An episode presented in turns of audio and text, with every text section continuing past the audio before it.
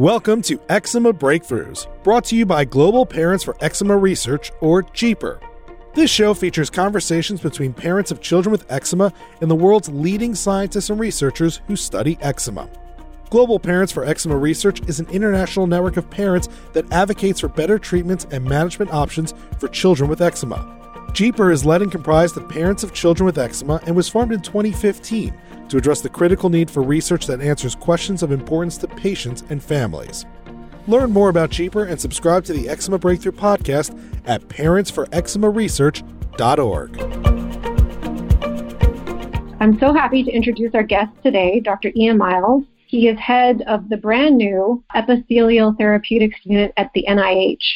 And this unit is interesting. It was created to evaluate the efficacy and safety of topical live bacterial treatment for eczema specifically, which is really exciting that there's this interest at the NIH. We found out about Dr. Myles because he published a study recently, which we shared with the group, that showed that adults and patients treated with a sugar spray containing a type of bacteria called R. mucosa showed improvements in eczema symptoms and also had less need for topical steroids, which is something that parents care a lot about. Interestingly, he's also a commissioned officer in the United States Public Health Service Corps, and in that capacity, he's done some really interesting work, including working in West Africa on a trial of the Ebola virus vaccine. So, super interesting background. Really appreciate the work that you're doing. And welcome to our call today, Dr. Myles. What is the introduction of this bacteria, of this R. mucosa bacteria in the spray? Like, what's going on on the skin? What's happening, do you think, that's causing amelioration of the eczema symptoms? Is it overcrowding the staph? Is it what is it doing that's translating to a benefit to these patients? Yeah, so the the short version is that uh, R. mucosa is activating the pathways in your skin that are there for natural turnover and renewal. Um, every epithelial surface, so that's skin, lung, GI tract, um, and others, every one of those, as we're aware, right, is in a constant exposure to the environment, constant wear and tear. Every little scratch, things you don't even think of, not a cut or something big, just a tiny little scratch. The skin has to has to fix that, and that pathway is very distinct. And the healthy strains of R. mucosa, but not the strains from the disease from patients with eczema, the healthy strains are turning on the kind of natural skin renewal um, mechanisms. And so that's what we think is is helpful and perhaps why I don't I'm not trying to paint all of eczema as a defect of you know you're missing R. mucosa. But we do think that maybe patients with eczema their pro- their underlying problem is their their microbiome is not turning on the natural turnover correctly. And so since you never quite repair the little damages um, that come on during your life, that those kind of build up and that turns into an inflammatory process. Um, so that's what it's doing to the to the human skin. For Staph aureus, R. mucosa makes very specific lipids that have the ability to kill Staph aureus. So it's making its own versions of antibiotics, um, and that's how it's killing staph. That's really interesting. So it could be two things. One, it's killing the staph, which we know tends to overgrow on patients with eczema.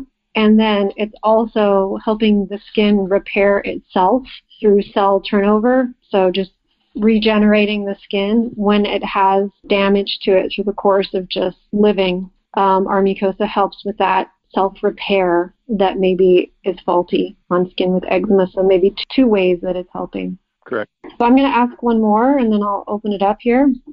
So I guess this, this is an interesting one to me. Um, one of the things that you argue in, in your paper is that the genetic piece of eczema may be less of a deal than we thought it is, and that in fact it's ways that we compromise the skin through use of preservatives in things like cosmetics and soap, things like parabens that are contributing to the prevalence of eczema because they inhibit beneficial bacteria and encourage staph growth. So by using these products, you're kind of inadvertently or accidentally messing with your skin's microbiome. Can you say more about that link and expand a little bit on what you mean by that? Yeah, so the, the first part for genetics, I would be an outlier in the field. A lot of the older people are still of the belief that the disease is 80% genetic. And Uh, we won't have time to get into it, but you can ask later, I guess, if people are still interested. There's just no evidence for that. When people actually start to look at big populations of people with eczema and people without eczema, and then they actually measure genetic differences, they rarely find major genetic differences. And when they do, it accounts for maybe about 5% of the disease. Now, 5% is not nothing. In theory, that would be one out of every 20 kids. And in a disease as prevalent as eczema, that's a lot of people. So I don't, I'm not dismissive of genetics, but that says that, you know, something on the order of at least 19 out of 20 kids have the disease for some environmental reason. There's nothing wrong with their genetics. There's nothing wrong with the way their skin is functioning. Their skin is getting bad environmental cues, and that's leading to um, the downstream problems. So what we thought was that you know you expose you, you don't even think about it. You expose yourself to 50 to 100 chemicals on your skin a day, and there many of them are tested to just to make sure that they're safe against human cells. But we no one knew, you know, no one had would have thought to test them against um, how they behave against the, the bacteria.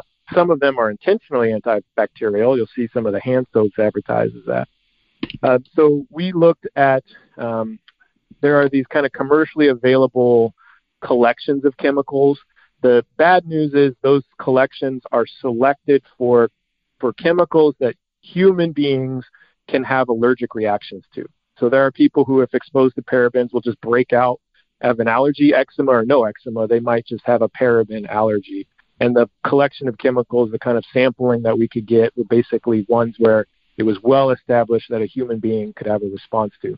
So we haven't even begun to get into all of the other potential um, exposures that you might um, put on your skin that maybe you can't, maybe humans can't make an allergic response to, but could still kill or influence your bacteria.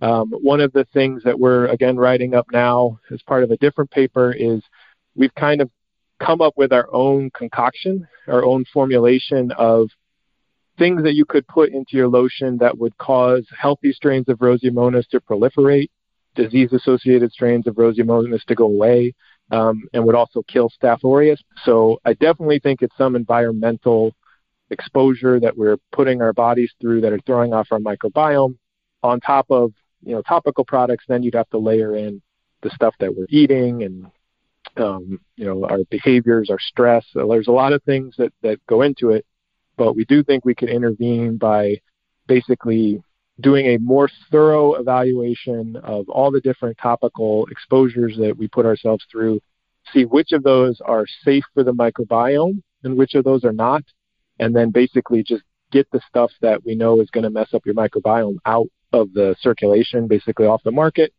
and leave ourselves with you know products that still have preservatives and can still clean, but won't um, cause long potential long term damage um, to your microbiome.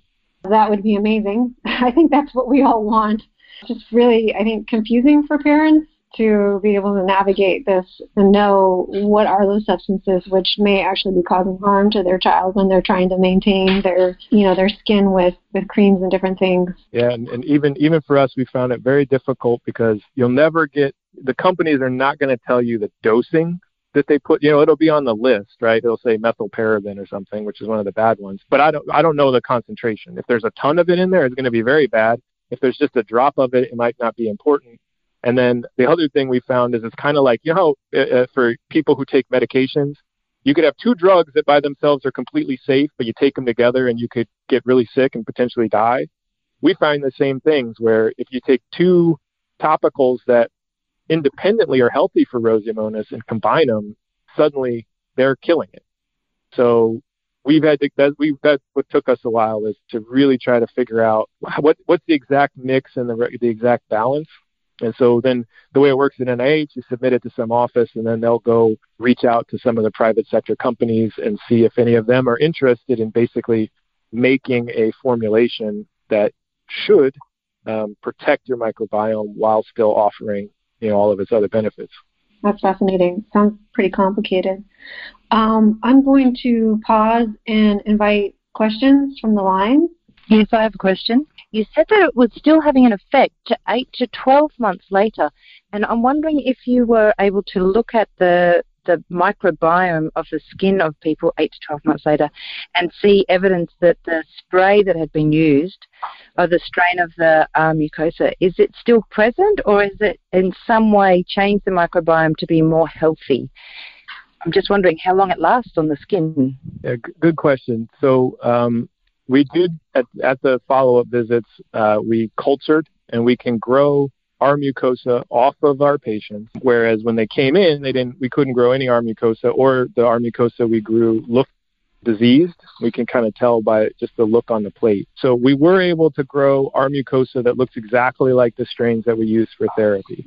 Scientifically, though, wow. and officially, I can't I can't say that's my bacteria until we genetically verify that, and we just haven't yet they're in the process of deriving the ability for me to do that. So it won't be a hard test to do. So once I can verify the genetics of the strain that I put on the patient um, are the ones that we use as a therapy, then the definitive answer will be yes.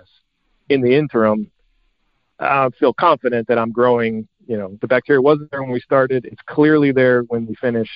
So I do think that it's kind of stuck around and continues to provide benefit long term. Um, we did look at the overall picture of the microbiome during treatment, and it, what was interesting and I think a little bit comforting for me is that their microbiome does not become some giant pool of Roseomonas or R. mucosa. It kind of R. mucosa takes up its little tiny plot that it would normally take up, and just the rest of the mm-hmm. microbiome looks healthy again. So it's not obliterating or shoving everything else out of the way. It's taking up shop, and then everything else seems to fit into its same place. Fantastic. Thank you. Here's a question from Christy Cox. She's a parent in Michigan. She's wondering how often you would have to apply this type of spray treatment, and then also wondering how long the skin stayed clear after the treatment period. Yeah, so we, uh, in the initial study, we did twice a week for 12 weeks and then every other day for four weeks. So in the placebo control, we're going to average that out, and so you'll apply it three times a week um, for four months. The patients will. Um, we don't think because of the fact that Roseomonas just kind of seems to be picking its spot. I don't think that treating longer will gain huge benefit um, or treating with higher doses or more frequently. So the short version is you'd have to apply it three times a week for about four months. And then the skin did remain clear um, at that same 8 to 12 uh, week follow up. So, you know, again, people weren't 100%, not, you know, not everybody was 100% better. Like I said, on average, they're about 70% better. And then when they came back, they were still about 70% better. It has been very remarkable in some ways um, to see people who said, you know, hey, I've stopped all my steroids for the last eight months. Um, in the new study, um, every body site that the pediatric patients treated got better. For for those who got better, we had two people who um, didn't seem to respond, but uh, for all the patients that got better, if they treated their hands, it got better, their face, their chest, their back. Whereas in the initial study, it did not appear that Roseomonas helped on the hands of adults and I don't know if that's because um, just you know 40, 50 years of built up damage and inability to turn the skin over is giving too much of a too much of an ask to hope that the bacteria will fix that, or if the hand disease is something completely different. But I wanted to mention that you know the skin is clearing, and everywhere that they treat clears and seems to stay clear that 8 to 12, 12 months out. Could you just, uh, again, for those on the line, remind us the average severity of the eczema of the kids and adults in your study? Was it mild, moderate, severe?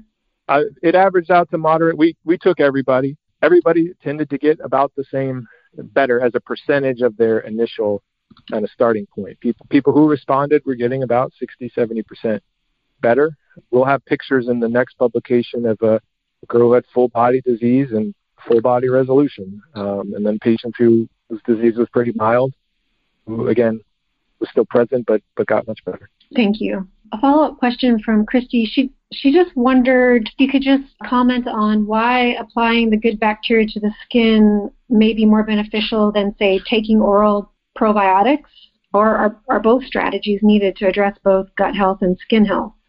Again, I, I don't want to imply like 30 years from now we're going to still be using just three kinds of our as a treatment. I think this is the initial opening. I think as years go on, these these treatments are going to get more complicated as more things are added in.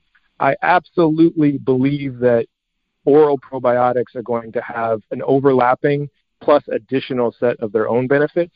A lot of the immune system development is driven by gut microbiome, and I I think you know looking very long term, I would expect that there would be top topical probiotics that are multiple different bacteria, maybe even some fungal um, isolates in there, along with kind of an oral um, probiotics.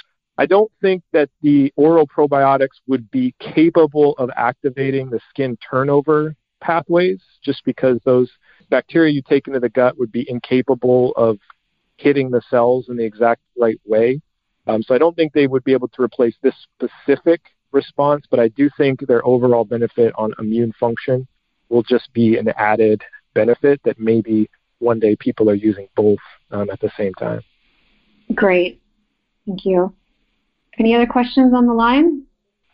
Um, thinking practically, being a, an end user of something like this in the future, I wonder when you're doing a, a study with patients, you have a lab cultures your mucosa and then you put it straight onto a patient's skin. Um, if this was something that I would be able to use down the line with my son, um, how practical is it to take a live bacteria and keep it alive to put on my son's skin every week or so? Do, would it be something that would survive in a fridge? Would I have to learn to culture it myself? Or would I have to have it sent to me on a regular basis? How does it go with transport and storage? Uh, this is the problem with the live therapeutics. So we freeze dry it before you, when we hand it to the patients and it goes in the bottle. And then before each okay. treatment, they would they would squirt this little bit of water in there to bring it back, and then it would come back to life, and they could spray it. Because there's nothing in there but sugar, um, mm-hmm. the bacteria doesn't have anything to survive on, so they don't do very well for very long. Just kind of following up on that, as you envision a commercial product, what might that look like for people? Yeah, so what it should um, look like is you would go to your pharmacy and they would, uh, you know, however many vials at a time.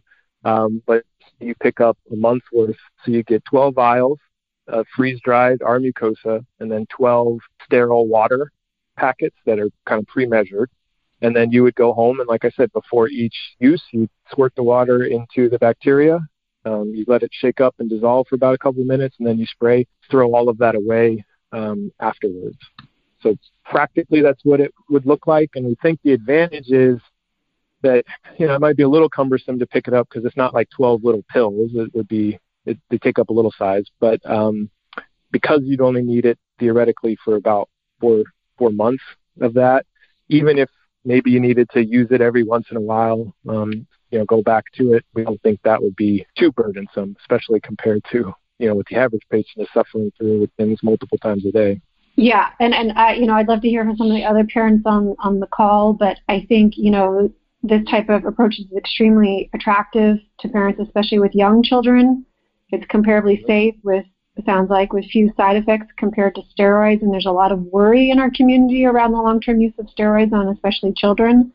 So, you know, I think the hassle perhaps of, you know, having to mix this up or go to the pharmacy would be a hassle families were willing to put up with, at least in my estimation. But curious what, what others think. Hi, this is Carrie and my son um, is currently on um, the Aron regimen, and it's worked really well for us. And can you hear Can me? you just uh, maybe explain what the Aron regimen is for Dr. Myles? Oh yeah. Um, so it's a it's a compounded antibiotic, steroid, and moisturizer. So it attacks the staph while reducing the inflammation, and the moisturizer just carries less steroid a further distance. So and then you taper slower than you would a, a typical steroid. So, um, like I said, I, I use it sparingly on my uh, son who's almost seven, but I'm always looking for a slight edge, and of course, no prescription would be, you know, topical steroid would be amazing. Do you know about? Do you have any idea how long it would take from the stage where you are now to getting it to patients, like availability, and then how would it come into play with with a compound like the Aron regimen? Yes, I first heard of the Aron regimen on your previous podcast, so went had a good chance to go um, look it up. The the big antibiotic in there is mupirocin, and that causes Roseomonas to proliferate while killing staph. Now, I'm not saying Aron regimen works because of Roseomonas proliferation.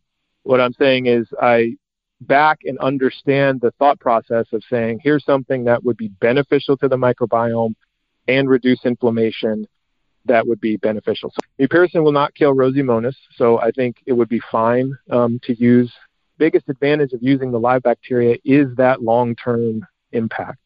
So hmm. if you know if you have a patient who's doing well on an Aron regimen, and then they stop, the chances that they might slide back are going to be a lot higher because you're just not use you're not exposing yourself to the drug anymore.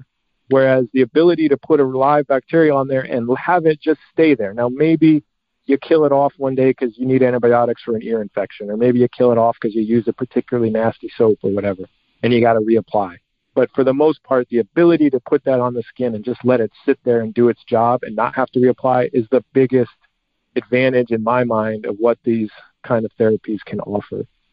In terms of how far we are from, you know, the people on the call just walking down to their local pharmacy and picking it up, I don't think five years is unreasonable. Um, I will say in science, you are always um, unpleasantly surprised at how long um, things take. I think the FDA has very quickly come around to the idea of using live bacteria as therapy. We'll have to see. We're going to the FDA now to kind of pitch this as what they call a breakthrough, and that will allow for maybe some reduced regulatory pain and suffering. Um, I don't think it would be, you know, if you told me we were on the market in five years, I, I wouldn't be shocked by that. Five, I mean, five is a long time, especially got a two-year-old who's suffering from the disease. Well, yeah, and Dr. Myles, I, five years for those on the call. I know that sounds like a really long time, and some of your kids may even grow out of eczema in that time. But I, I just like to put forward. I think this is a really important line of inquiry for kids that are being born with eczema now, and w- in a way that they could have a safe treatment um, that's better than what you know our kids have, have had to choose from. I do have uh, three other questions here from parents, one in Tennessee, one in Australia, and one in Baltimore, it looks like, but all of them have to do with how soon will this be available. I think you answered that. We're looking at five years at the soonest, unfortunately. Okay, well, with, with that, I'd like to say thank you so much for donating your time to chat with us. It's been an amazing conversation, really enlightening. Thank you very much, everybody, and have a great weekend. You've been listening to the Eczema Breakthrough Podcast. To learn more and join Global Parents for Eczema Research, or to subscribe to this podcast, please visit us at parentsforeczemaresearch.org. Thank you, and we'll see you next time on the Eczema Breakthrough Podcast.